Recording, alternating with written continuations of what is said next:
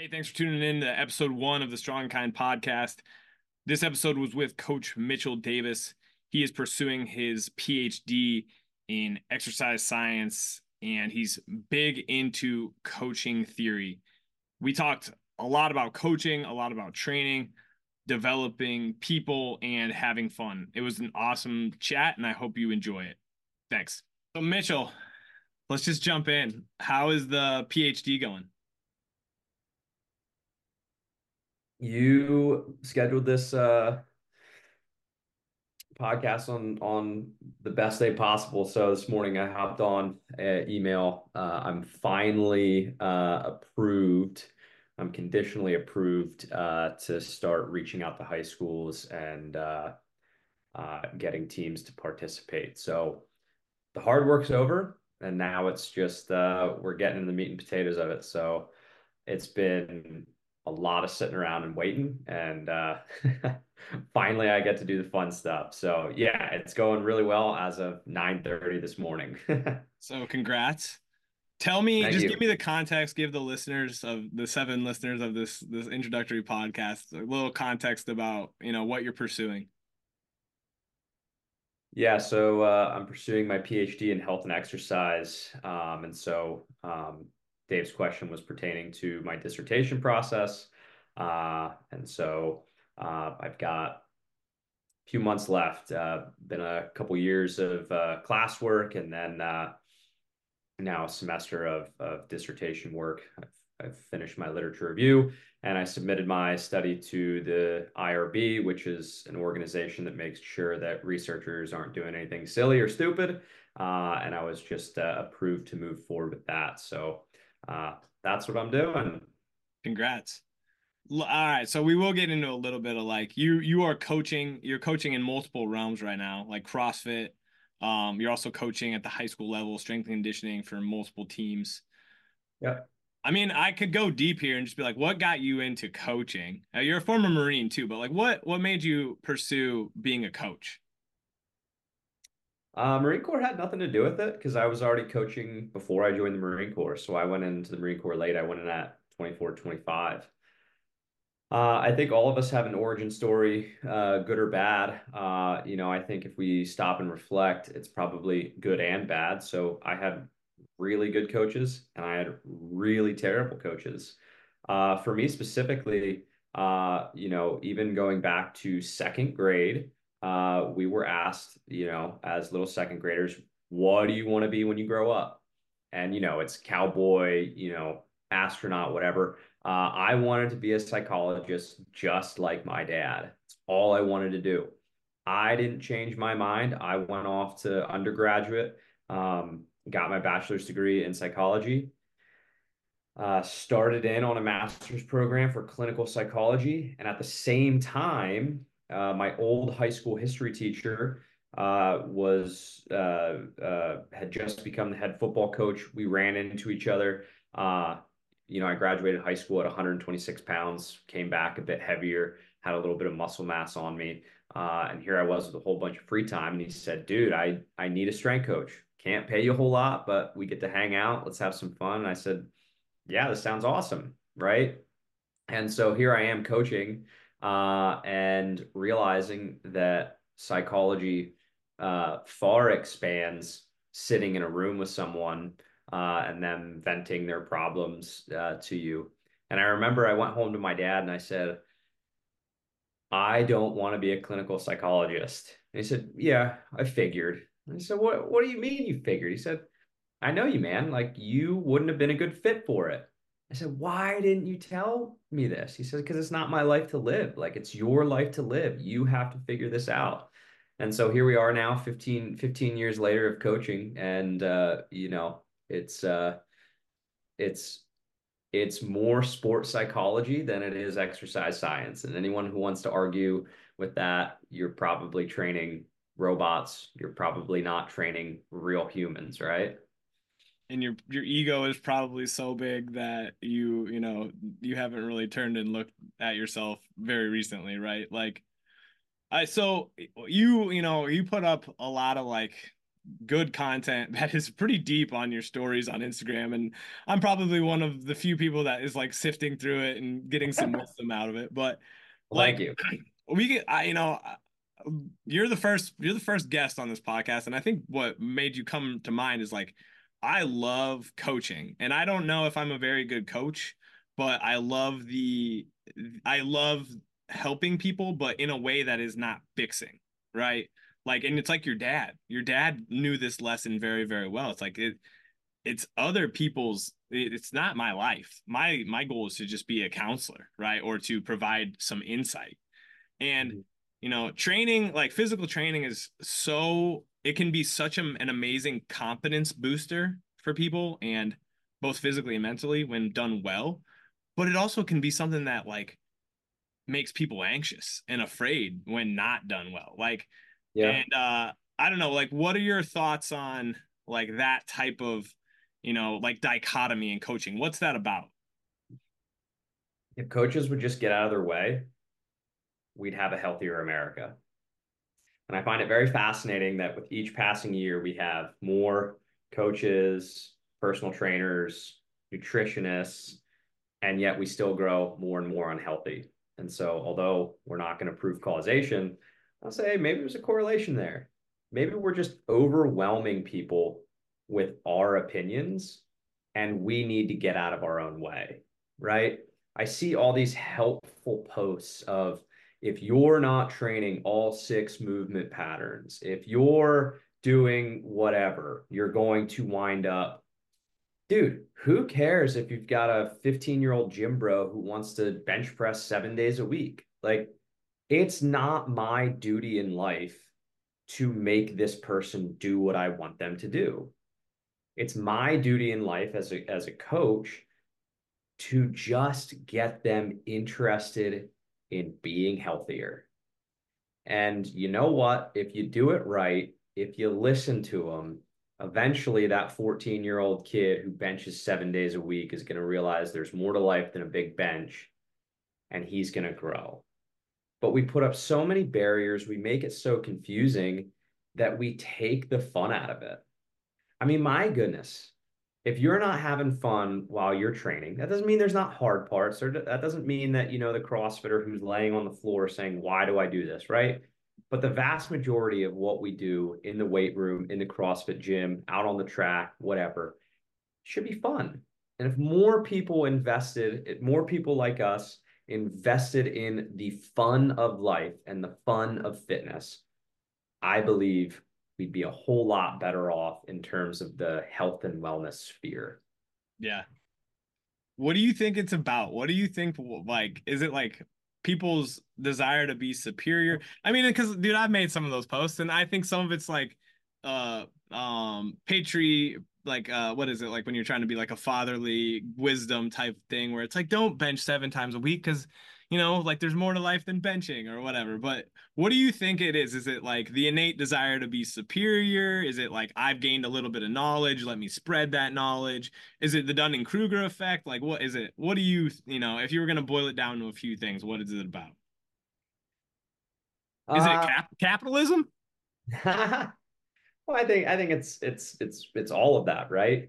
Um, so you know whether whether whether we're whether we're religious or not, whether you're a Christian or not, I'm sure most of us have heard uh, the scripture of raise them up in the way that they must go, right? I think that is an inherent uh, trait in a parent or a coach, right? In the way they must go.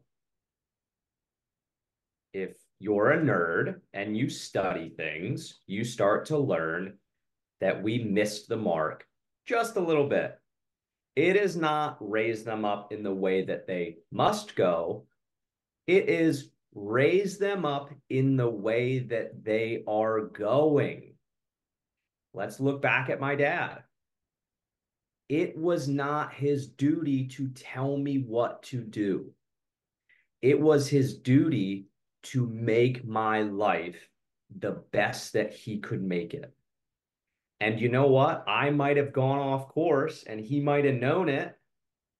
but he had enough love and faith and trust in me and in his teachings as a father that I would be able to course correct. And so I think a lot of it comes down to is we're just so anxious and and we want results immediately, whether selfish, right? Like if someone's not getting immediate results, I'm going to get canned as a coach, or because we just have this in, inherent desire to tell people the truth. When I think we just need to be a little more patient. Yeah.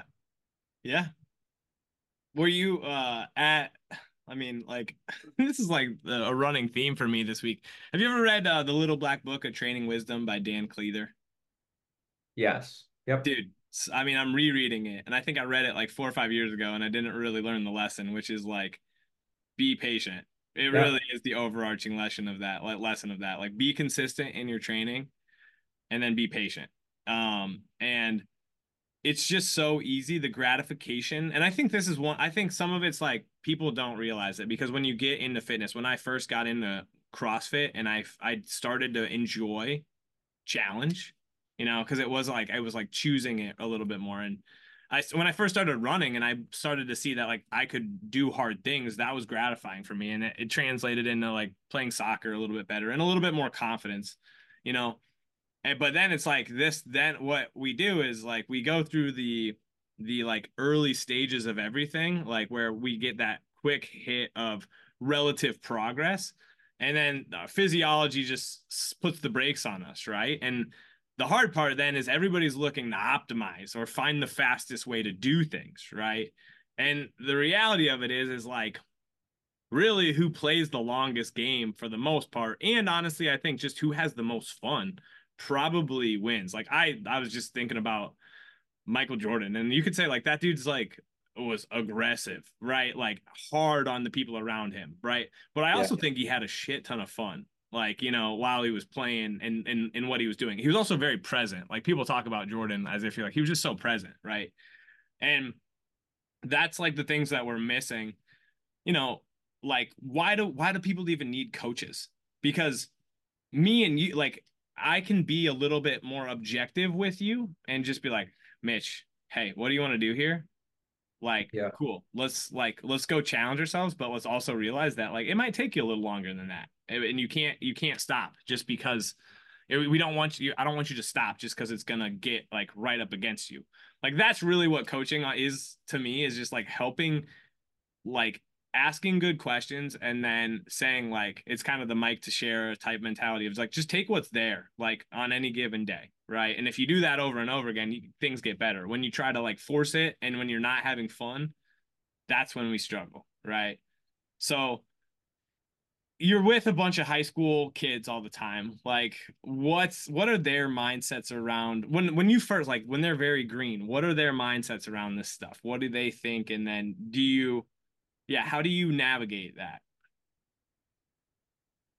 You know you, you have your bros who come in and they want to sling iron from day one but then you also have you know um, remember i was 126 pounds when i graduated high school. You know the kids who come in they're like 105 pounds soaking wet never saw a barbell in their life and it's scary as shit. And so maybe it's because i'm not in a school district where kids um, you know, like the private schools where it's almost like, you know, the college transfer portal, right? Where you don't have these division one athletes walking around. Um, but to me, the second the second you make it about winning is the second you're setting these kids up for long-term failure. And so it's it's about a, a welcoming and warm environment. And regardless how their season goes, after three or four years of them being a high school uh, athlete, I want them to continue to go and to fitness well beyond sport. Right. And so, with that, if fun isn't the priority, I'm not doing my job right. And so, you know, you talk about the optimizers and like everything has to be perfect and you know, you're following the latest evidence and and you know, are we using VBT now because it's going to make our athletes more explosive and are we doing the proper plyometrics and now let's throw some functional range conditioning in here and let dude, your kids are so bored. Yeah. And so I would much rather lose out on some performance metrics if it means I'm just gaining more buy-in.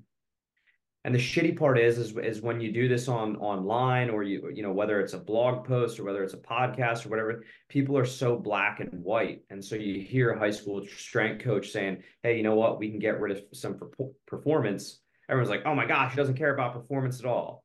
No, you know what? If my kid is only 90% of his capability and performance, but is 100% bought in, he is going to outwork any kid who is optimized and after four years of varsity sport can't wait to never return to a weight room again. Yeah.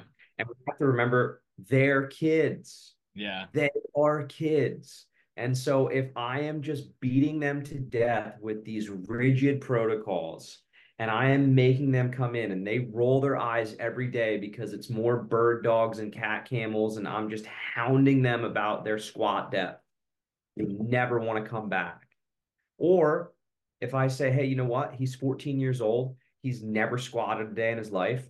I'm gonna give him a year. Yeah. He's confident. You know, we have to we have to remember, guys like you and me, we go into a weight room and someone points something out to us. We're like, hey, that's part of fitness, right? Like I'm growing, yeah. I'm getting better. Most humans, you go up and correct them, they already think all eyes are on them. They already yeah. think that they're the worst mover in there. Yeah. And so as coaches, it's like I have to go and correct this person or they will get hurt or whatever we fill in the blank there. Or the cool part is is if you give your athletes time. Now when I say time, I mean like a year. Yeah. It's amazing how little I actually have to do in terms of cueing and how far they're going to get in their performance. But how many coaches are bringing with them this mindset of I'm changing lives. And so they're not connecting with the athletes. And so the only thing you have to offer is performance. And so I understand why you're so driven to make sure a squat goes from your typical high schooler looking squat to Olympic level standards. Give yourself some freedom, understand what your purpose is there, you're gonna relax a little bit. your your high school homies are gonna love you for it. And now the rest of their lives, they're they're all for fitness, and our country needs more of it, right? Yeah, hundred percent. Like so, and I I know where you're gonna go to some extent, but like, all right, because this is you know some uh, uh, whoever listens to this like, oh, so so what matters? Does technique matter? Does programming matter? You know, and my general thinking of where you're going with this is like, yeah, at some point, but like in the early days it, like it's just like good and this is one of my you know good enough is what we're about right like i'm gonna i'm and it's not that i'm not gonna like i'm not gonna what you want to do in my opinion is just set the task up for success for that person as opposed to creating rigid standards that like really make like because what basically it was for me it was like I put a barbell on my back when I was 14 years old and I just didn't know how to squat down and hit that like rope that was pulled across the bottom. Like, what am I doing here? right? And it was really frustrating and aggravating, especially when I saw one of my buddies who could do 135 the first week, right? And it just became this thing where I just became more anxious in there. And mm-hmm. what would have probably just solved the problem is like, here, Dave, squat to the bench for now. Cool. Good job.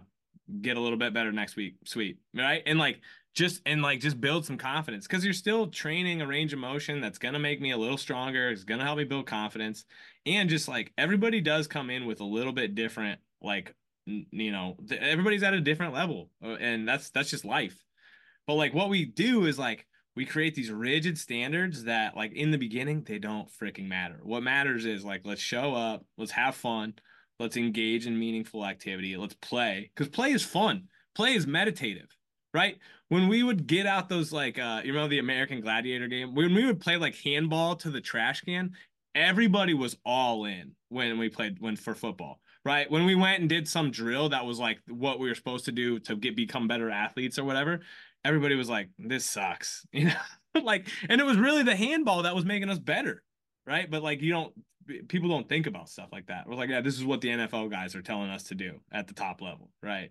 So yeah, what matters in your opinion? What are the things like and what matters maybe is there a criterion you know down the road i don't know if you I, i'm i can guess where you're gonna go but uh, I mean, what matters is right in the present, and so each each year kind of changes a little bit. And so, you know, last year what mattered was we were undersized, and so let's put on some weight. This year we're a bit slower. We lost a lot of speed, so let's get faster. But what matters is getting them to buy in to what we're doing and so let's look at so so this year our line is slow off their first step. We could make them do a bunch of stuff that they don't like, or we could let them clean. Now you get into this whole debate of, oh, you shouldn't have your athletes clean because they don't know the technique. You have some coaches who say there's other ways to do it. You have other coaches who pull out the PVC pipe and just drill these kids to death. I realized after our first block, our linemen sucked at cleaning. So this block, we clean four days a week. They're so young. You make them do repetition. It is unbelievable how fast they get good at something. Yeah. My linemen can clean now. Yeah. Because they've done it across four weeks. We're up to like 16 or 20 times where they've had repetition after repetition after repetition. They like to clean, so they'll be engaged in it. And you just let them do enough of it, they're going to get better. And so to me, what matters is as a coach, as a good coach, is finding what your need is and not pulling that BS of I give my athletes what they need, not what they want. You give the athletes what they want, and that is going to get you what you need. Yeah. We've we've flip-flopped it, right? And we wonder why kids get burnout. We wonder why adults don't want to fitness. We wonder why we talk to some some older adults and they they their reflections on fitness was all punishment. Yeah. Right? Sprints were because we showed up late. Burpees yeah. because someone screwed up. And we wonder why people don't have a passion and a love for fitness. It's because all of our associations are negative. Yeah. I, I'm trying to convey this in nuanced, uh, nuanced Instagram posting about how we have an associative mind, right? So, like, if you got burpees for punishment and you go to a CrossFit class, even if you're like, oh, this is just part of class, like, there's a little bit of how you feel. It's like, oh, this is punishment, and like, like, there's so much to that game, right? So, let's talk about sports specificity for young kids and how you feel about it and what you maybe think needs to be done. Um, and then after that, let's talk about variation and novelty because I know you're also engaging in CrossFit these days. So, like, what what is it with sports specificity that we're getting wrong potentially, or what do you think about it? And then, yeah, what what it, well, then let's get into the other side of it. Anytime you talk to someone who's high and mighty on like baseball needs this, football needs that, ask them what would happen if every single team just ran the same program and the only deviations we had was you know preseason versus in season versus off season generally speaking you're getting a lot of ers and ums. Specificity especially at the high school level even at the collegiate level is probably just a farce because the strength coach has nothing else to offer. He's not buying he or she is not buying into the team. You're not learning who they are. You're not getting them bought into your program. So of course you know, my football coach wants to hear that, oh, this is getting your kids better at football. What's getting your kids better at football is they play football, right? And anyone who wants to argue, I think as a strength coach, we think our piece of the puzzle is bigger than it is. If anyone wants to argue that, go watch any given high school football game, especially a really good team. You're going to see a kid out there, 130 pounds, ankles about that big, just dusting kids. Yep. Right? Good athletes are good athletes. What you're doing is you're building weight room warriors. And then that confidence in the weight room will transfer over to the field. And so let's look back at our last season. We were a three and seven football team. Now, we had the highest opponent win percentage in the state like we just came up against an immovable wall. Out of the 10 teams we played, seven of them made playoffs. of those seven teams, four of those teams played for district championships. We just came up against some studly football teams. If we looked at our strength and conditioning numbers in my, at that time, 14 years of doing this at the high school and college level, 55% of my football team repped 225 on bench. For those of you who've never been around high schoolers, that's a big number. Yeah, that's not that's not very normal. These dudes could lift some weights. My 160 pounder uh, running back cleaned 275. Like, dude, I clean that as an adult. He's 160 pounds. That didn't correlate to victory. But what did happen is these kids stayed in love with each other through the hardest season of their lives. They never quit. And in fact, of 10 games, we lost two second halves. We came out eight, uh, not, not every game were we losing, but of all those games we lost, we won the second half. I don't mean that like in terms of like oh, moral oh, victory. The second, we literally yeah. won the second half. Yeah. Now we shot ourselves in the foot in the first half, and it's hard to dig ourselves out of a hole. But think about the hardship of grinding through a squat. Think about the hardship of working on your 40 time and how that translates over to sport. If more strength coaches understood that part of it, we'd let go of being optimists and we'd start realizing the bigger picture, that 10,000 foot view. These kids going at halftime down 35 nothing and they rally back and finish the game 28 to 35.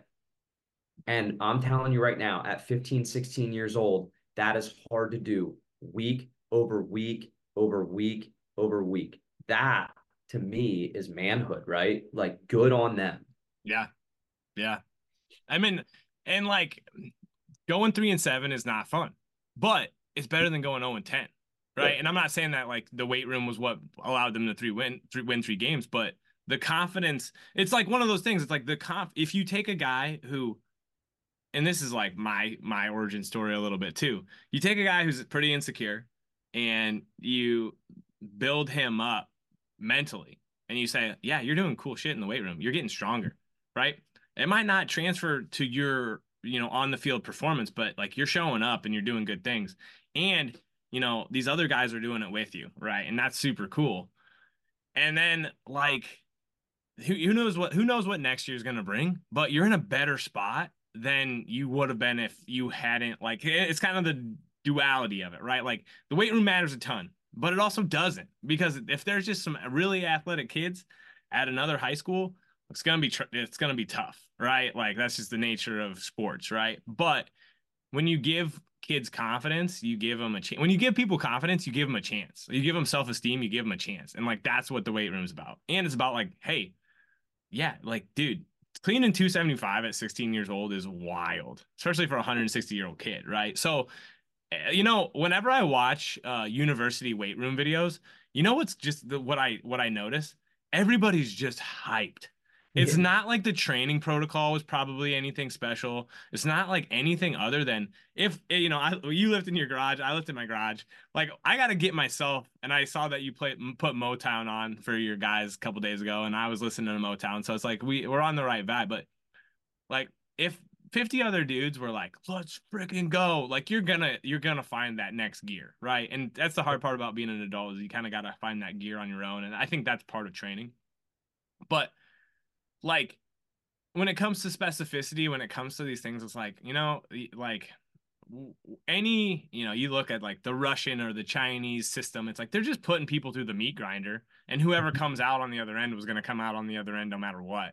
Right. Yep. What we really need to be doing is just help kids feel good about themselves, especially like right now in this crazy Instagram, TikTok like time where the kids are just bombarded with like, you know, how scary life is and how, you know, uh, like honestly, just things that don't matter are just being pushed on kids, right? And it's very anxiety inducing. And um, yeah, I'm with you like 100%. Like, and and also just playing three sports is gonna make you a better athlete than just trying to play baseball all year round. Like it's it's you know, and it'll probably keep you playing baseball longer, right? And so it's just people are getting it wrong, and I think it's just marketing, and it's it's kind of just fear, right? Like, oh, your kid's not playing sport, he's not playing all four seasons, you know. Well, he might not make the team again next summer, and it's like, okay, well, doesn't really matter. like you know, let's let him have fun.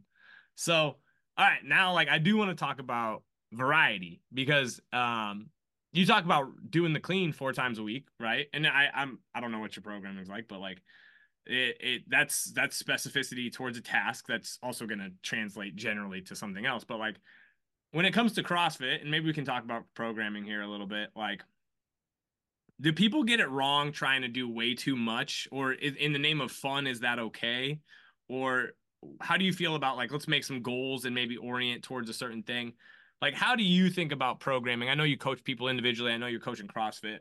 How do you like navigate that like fun versus you want to get good at this thing versus like you know jack of all trades or too much variety? You're not actually moving in the direction you want to go type of stuff. Individual programming is, is easy because it's one coach and it's one client. It's easy if you build the relationship, right? And so yeah. I'm talking to a coach who is who who builds his relationship, so we don't have to go too far into that, right? And so if your coach loves you as an athlete, you're going to improve because you that door is open and you're going to have those conversations and things will get better, right?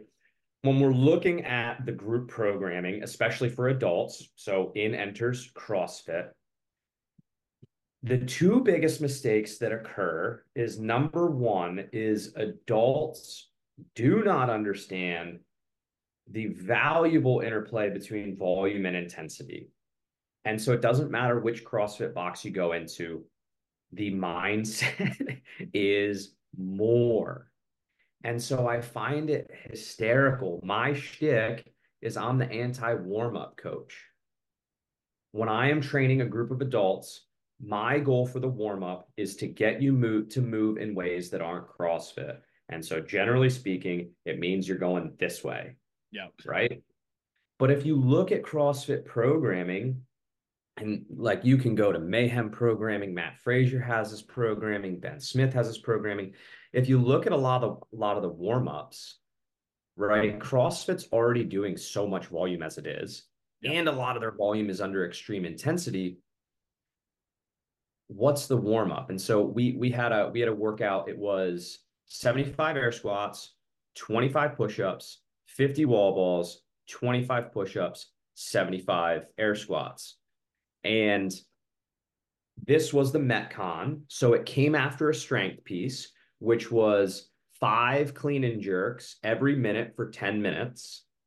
And because it's a CrossFit class, you always start with some generalized warm up embedded in the notes, and I won't say which programming we use because I do generally like this company's programming, but embedded in that was a warm up specific for the circuit. Oh, and by the way, we squatted heavy the day prior. Yeah. Right. But it's like, so if I can get these adults to not be married to the whiteboard, too many adults when in these group fitness classes are more concerned with what the whiteboard says than what the coach is saying. And oftentimes in these group settings, it is getting the individual to realize they're just trying to do too much. Lo and behold, the individuals who didn't need to get in a bunch of wall balls and squats had a whole heck of a lot better time in their circuit. Why? Because they it's just less volume. Um, so that that's that's a big piece of it. Uh, the other part is, dude, just let the adults realize how silly it is that they're so damn competitive with the scores. And so one of the things I say after most classes, right, we can use humor kind of to diffuse a situation. After most classes, my reminder to the class is, hey, listen, if you didn't get the score that you wanted, make sure you let that negatively impact the rest of your day not only your day, go home and be a jackass to your spouse and take it out on your kids. And that joke kind of people kind of stop and and and it's like you get the chuckle and people kind of realize like, yeah, why am I so pissed about missing missing that that time frame or whatever? Um, another one is I explain to people that all of fitness is entirely made up. Someone somewhere decided that this was a workout and that this is the time that you should do it in. Okay, someone else could make an entirely different workout with a different time domain and we still call that fitness. So, um, you know, it's it's what it's what sort of has permeated this conversation is not taking it too seriously. But we have the benefit of of knowing that, and I think the more you know fitness from the X's and O's, the physiology, the biomechanics, whatever route you want to take, you start to kind of understand like, hey, we're probably taking this too seriously but for the for the general public who doesn't study this all the time and sees all the various opinions and sees grown adults arguing with each other over you know a heel wedge or no heel wedge right? They take that 60 minutes super seriously so much so that it negatively impacts their life. And i don't care how physically fit you are if you're missing out on life you are not a healthy human. Cool yeah. you'll die 100 perfectly healthy and a miserable cuss, right? Yeah. Yeah. Yeah. That's one of the things. Have you seen the the 89 year old woman running the hurdles? Have you seen that? Her name's like Flo Meiler, right? Like, and I was I was thinking this through. I'm like, you know, this is dope, absolutely dope. I hope she's having fun, right? And you know what she's not. I hope what she's. I can, you know, we could argue about what she's doing for her training. You know what she's probably not doing asking BS permission from people like who would be like, ah, yeah, you shouldn't train this way, or you know, or and she's probably just like figuring it out and having fun with it because I don't think you keep doing that, you know, unless you're having fun. Even the days when I'm like, I have a crappy workout, like I'm still having fun and I still feel good. And that was one of the things I like. I love CrossFit, and I, but I think for me, I like kind of removed myself from it a little bit because it was hard not to just get into the pissing contest on a regular basis. And I and I probably will go back into it at some because it is an awesome fitness and like it's an awesome fitness routine and the, depending on who's programming and what. But it was also just like the rigidity of the the whiteboard. And it's like this doesn't matter. Like this warm up is not going to help you perform any better than if we would have played spike ball, which that's kind of going around right now as people joking about playing spike ball. And honestly, spike ball incredible. Like that's probably what we should be doing is play some chill, fun games that get you moving and, and just reacting and playing.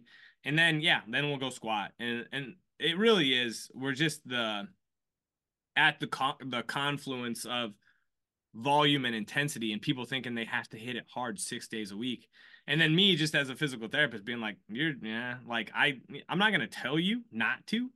You got to figure it out on your own. But like a lot of the people's the problems that people are thinking are just there it's just my elbow like my elbow's jacked up. It's like nope that's systemic stress right? It's just my knee. Nope systemic stress right? Like but people don't realize that and they go chasing individual things over and over again and it's like ah man if i could just get you to have some fun like put don't put the 135 you know don't put 135 on put 95 on and just crush it and like you know then not worry about what that guy next to you is doing so much unless like every once in a while it is good right? That's the hard part. Like it is good to compete you know on a regular basis. But if you're like if it's taking up your headspace and it really is the uh, whose line is it anyway? Like where the rules are made up and the points don't matter. Like that was that was a joke i would tell in crossfit because it was. It's like you know the only people that give a rip about fran how fast you do fran are you and maybe if you go post it online, seven other people will be like, yeah, good job. Because most people don't even know what that is, right?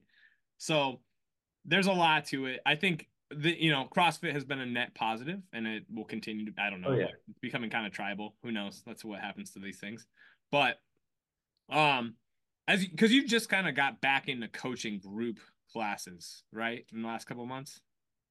Yeah, so um I was away from CrossFit for oh two years. Um, and now I've started back up. I think I'm like in my in my second month. But um, to me, coaching is coaching is coaching. I just love yeah. coaching, and so yeah. I've been in front of other humans for 15 years.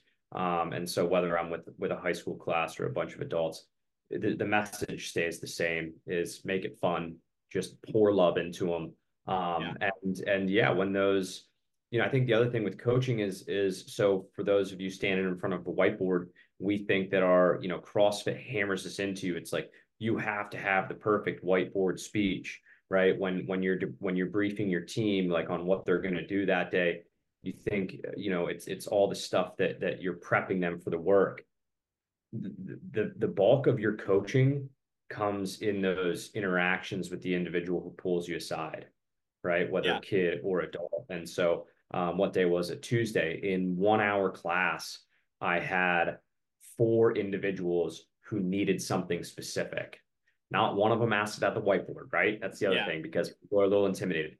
So one individual was dealing with some hip pain. We looked at some things, and of course, he's like, "Dude, this feels great, cool." Like now he's bought in. He knows I love yeah. him because I went over and I helped him. I had a lady; she had a she sprained her wrist, and so it's like, "Hey, nothing we're doing in this circuit is going to fly with you let's keep you moving now right? Yeah. and then she's she's off doing her thing. And so um, i think that's also important for us to understand if you're in that group setting is it's actually not the group setting that is that is making you a phenomenal coach. I don't care how good your whiteboard speech is it's the it's the talking to the individual before after class right me and this guy spoke for 10 minutes about uh, his horrendous marathon experience because I had a horrendous marathon experience, right? And now we have something to bond over. And so next time I say something controversial, something that that goes against his hard set beliefs that he's picked up over the years, he's probably going to be a whole lot more likely to believe me, right? And so I think sometimes, you know, it's like, hey, wear your uniform, comb your hair, don't be drinking coffee on the floor. Like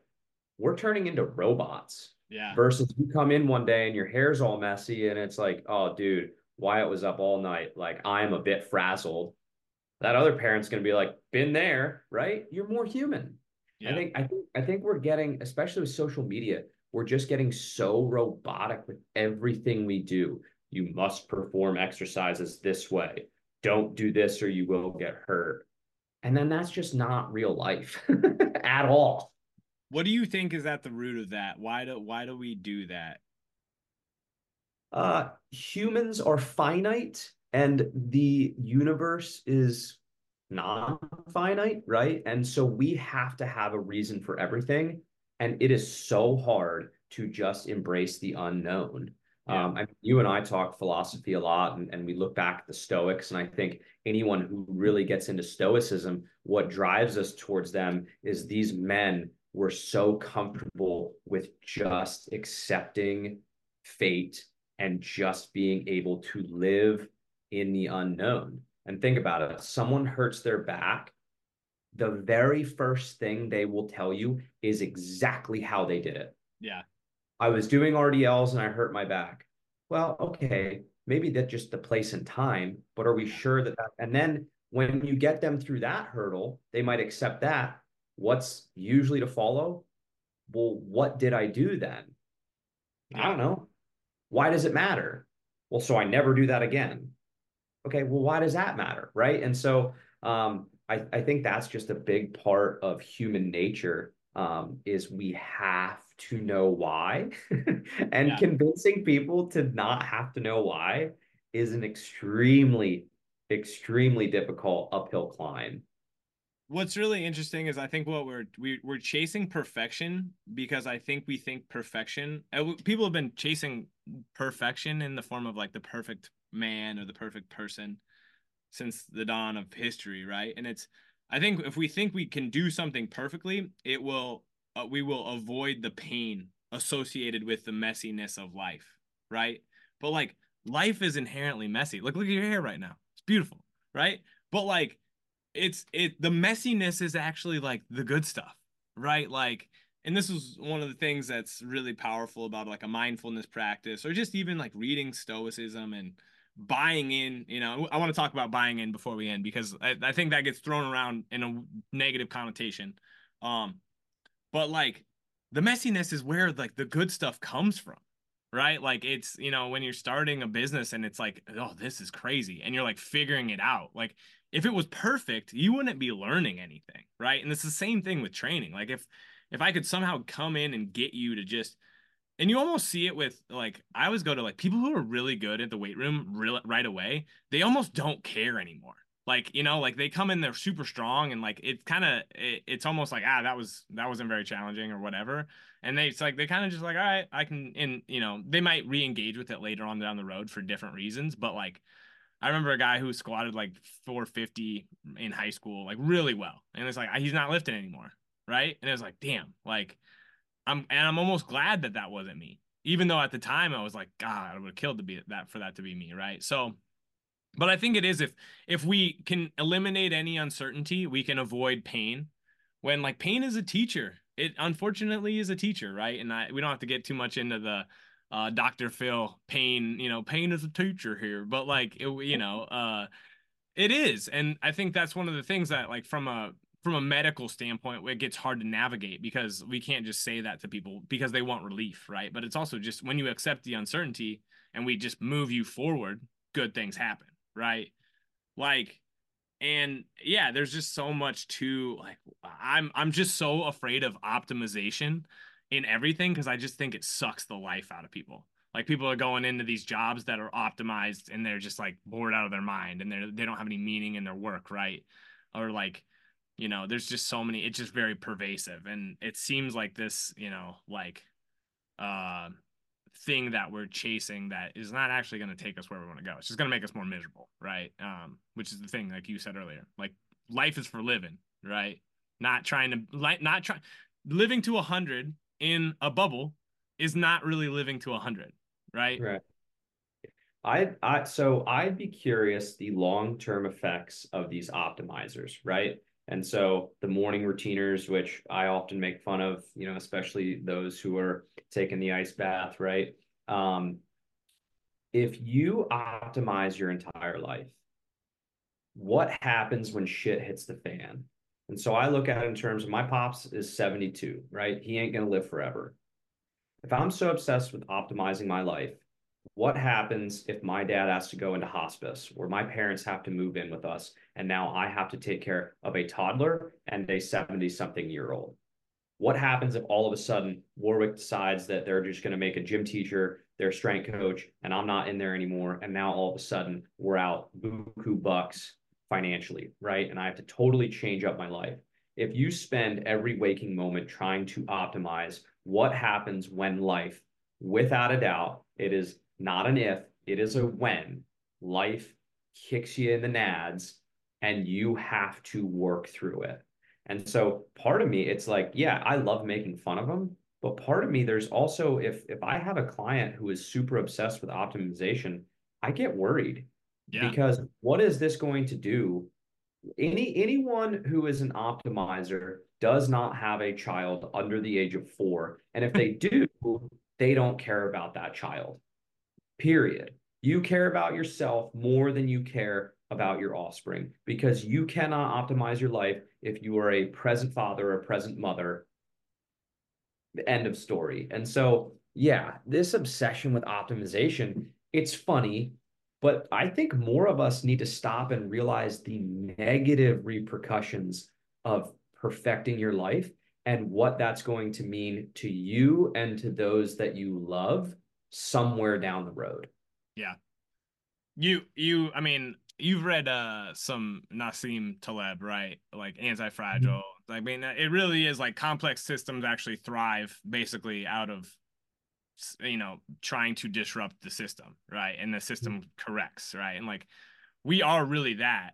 But we also like human I always just go back to this. It's like you got this you got this incredibly fast like hardware in the form of your like uh you know your non-cortical brain that is your emotional thing that gets you to move and gets you to really live and then we have the the gift and a curse of our neocortex on top of it that literally like is the reason that life can be really awesome for humans but it's also the reason for most people suffering because they never learn to manage it right? And like and optimization is basically like trying to figure out how to avoid like not I, I, mean i think there's probably some semantics in there like what are we trying to do? Like i wake up and when i when i wake up and when i don't touch my phone first thing in the morning or when i meditate and then i read it's better. But i'm not doing like a 50 minute freaking routine right? I'm just meditating and i'm reading instead of scrolling for 45 minutes on instagram or and i'm making breakfast and i'm moving forward right like that does kind of provide a positive benefit to my mood during the day. Great, right?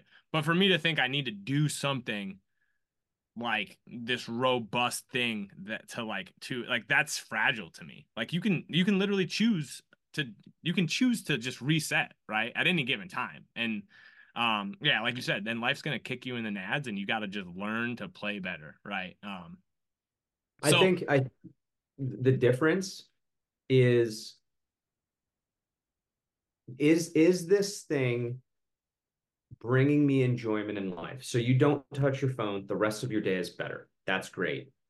But what happens on the day where you do touch your phone does it make your day worse and i don't think this has to be an either or right and so the individual who must ice bath every day it becomes ingrained in them day after day after day if you want to know if you're a bit addicted to something, right? Take it away for a day and mm-hmm. are you miserable? Yeah. Oh, dude, uh, the kids were up late last night getting sick. So I slept in. I missed my ice bath. I'm exhausted at work. I can hardly keep my eyes open. Okay, cool. Hey, you know what? You probably need to take a step away from ice bathing for a little bit yeah. because now this is inherently bad for you. And so I think I think that's something if humans could ask themselves with whatever their daily routine is, is do I need this or do I like it? If you like it, grip and rip, baby. If you need it, you're missing a huge something somewhere else in your life. Yeah. Yeah. And that's a very good, that's like a very good like basically rule for anything you know anything that like you know i gotta i'm i need my coffee straight in the morning like well like go without it once and just prove to yourself that you don't right like there's a lot of power in that all right i want to touch on buy-in because in the physical therapy in the in the the functional medicine world a lot of that's like hey i gotta like give them a quick hit so that they like trust the process right and what you're talking more about is more of like a overarching like communal love for people that gets them to buy in that they can achieve, right? But when you talk about buy-in, like what what are the things that you get people, in your opinion, like on board with what you do and and why and like how you know do you go about thinking about stuff like that? Like what what are the things that you're like, yeah, this kid is going to benefit from this because um it's going to help him as a man, right? Grow into a man, right? Uh, rule number one, and this is like you can't go a day without doing this, is you I leave nothing up to chance. That kid will not think that I love him. That kid will know that I love him. And how does that kid know I love him? I freaking say it. Say yeah. it. Especially as a man. Say it. Say to that kid, I love you. Secondly, on top of that, is you let that kid know that you love them for who they are. So we had a kid, kind of a chronic, uh, he would get in trouble in school, never on the team, but gets gets in trouble in school. Pulled him aside one day. This is after like a second or third offense. And I said, Hey man, why do I love you? He said, Because I'm a football player. I said, Absolutely not. I don't give a shit that you play football. I love you for who you are. That kid's attitude with me went from pretty good to stellar. Yeah. Right. We had a kid who you would think on the outside looking in has a perfect life. After our season, I got the biggest hug, tears streaming down his face. Now, of course, because he's crying, I'm crying, right? Full on phenomenal hug, right? And just him saying how much he loved me because of the impact I had on his life. Our boys basketball team just won the section title last night, right? Awesome game. Every single dude that dabbed me up got a hug back, and every single dude was told, I love you and I'm proud of you.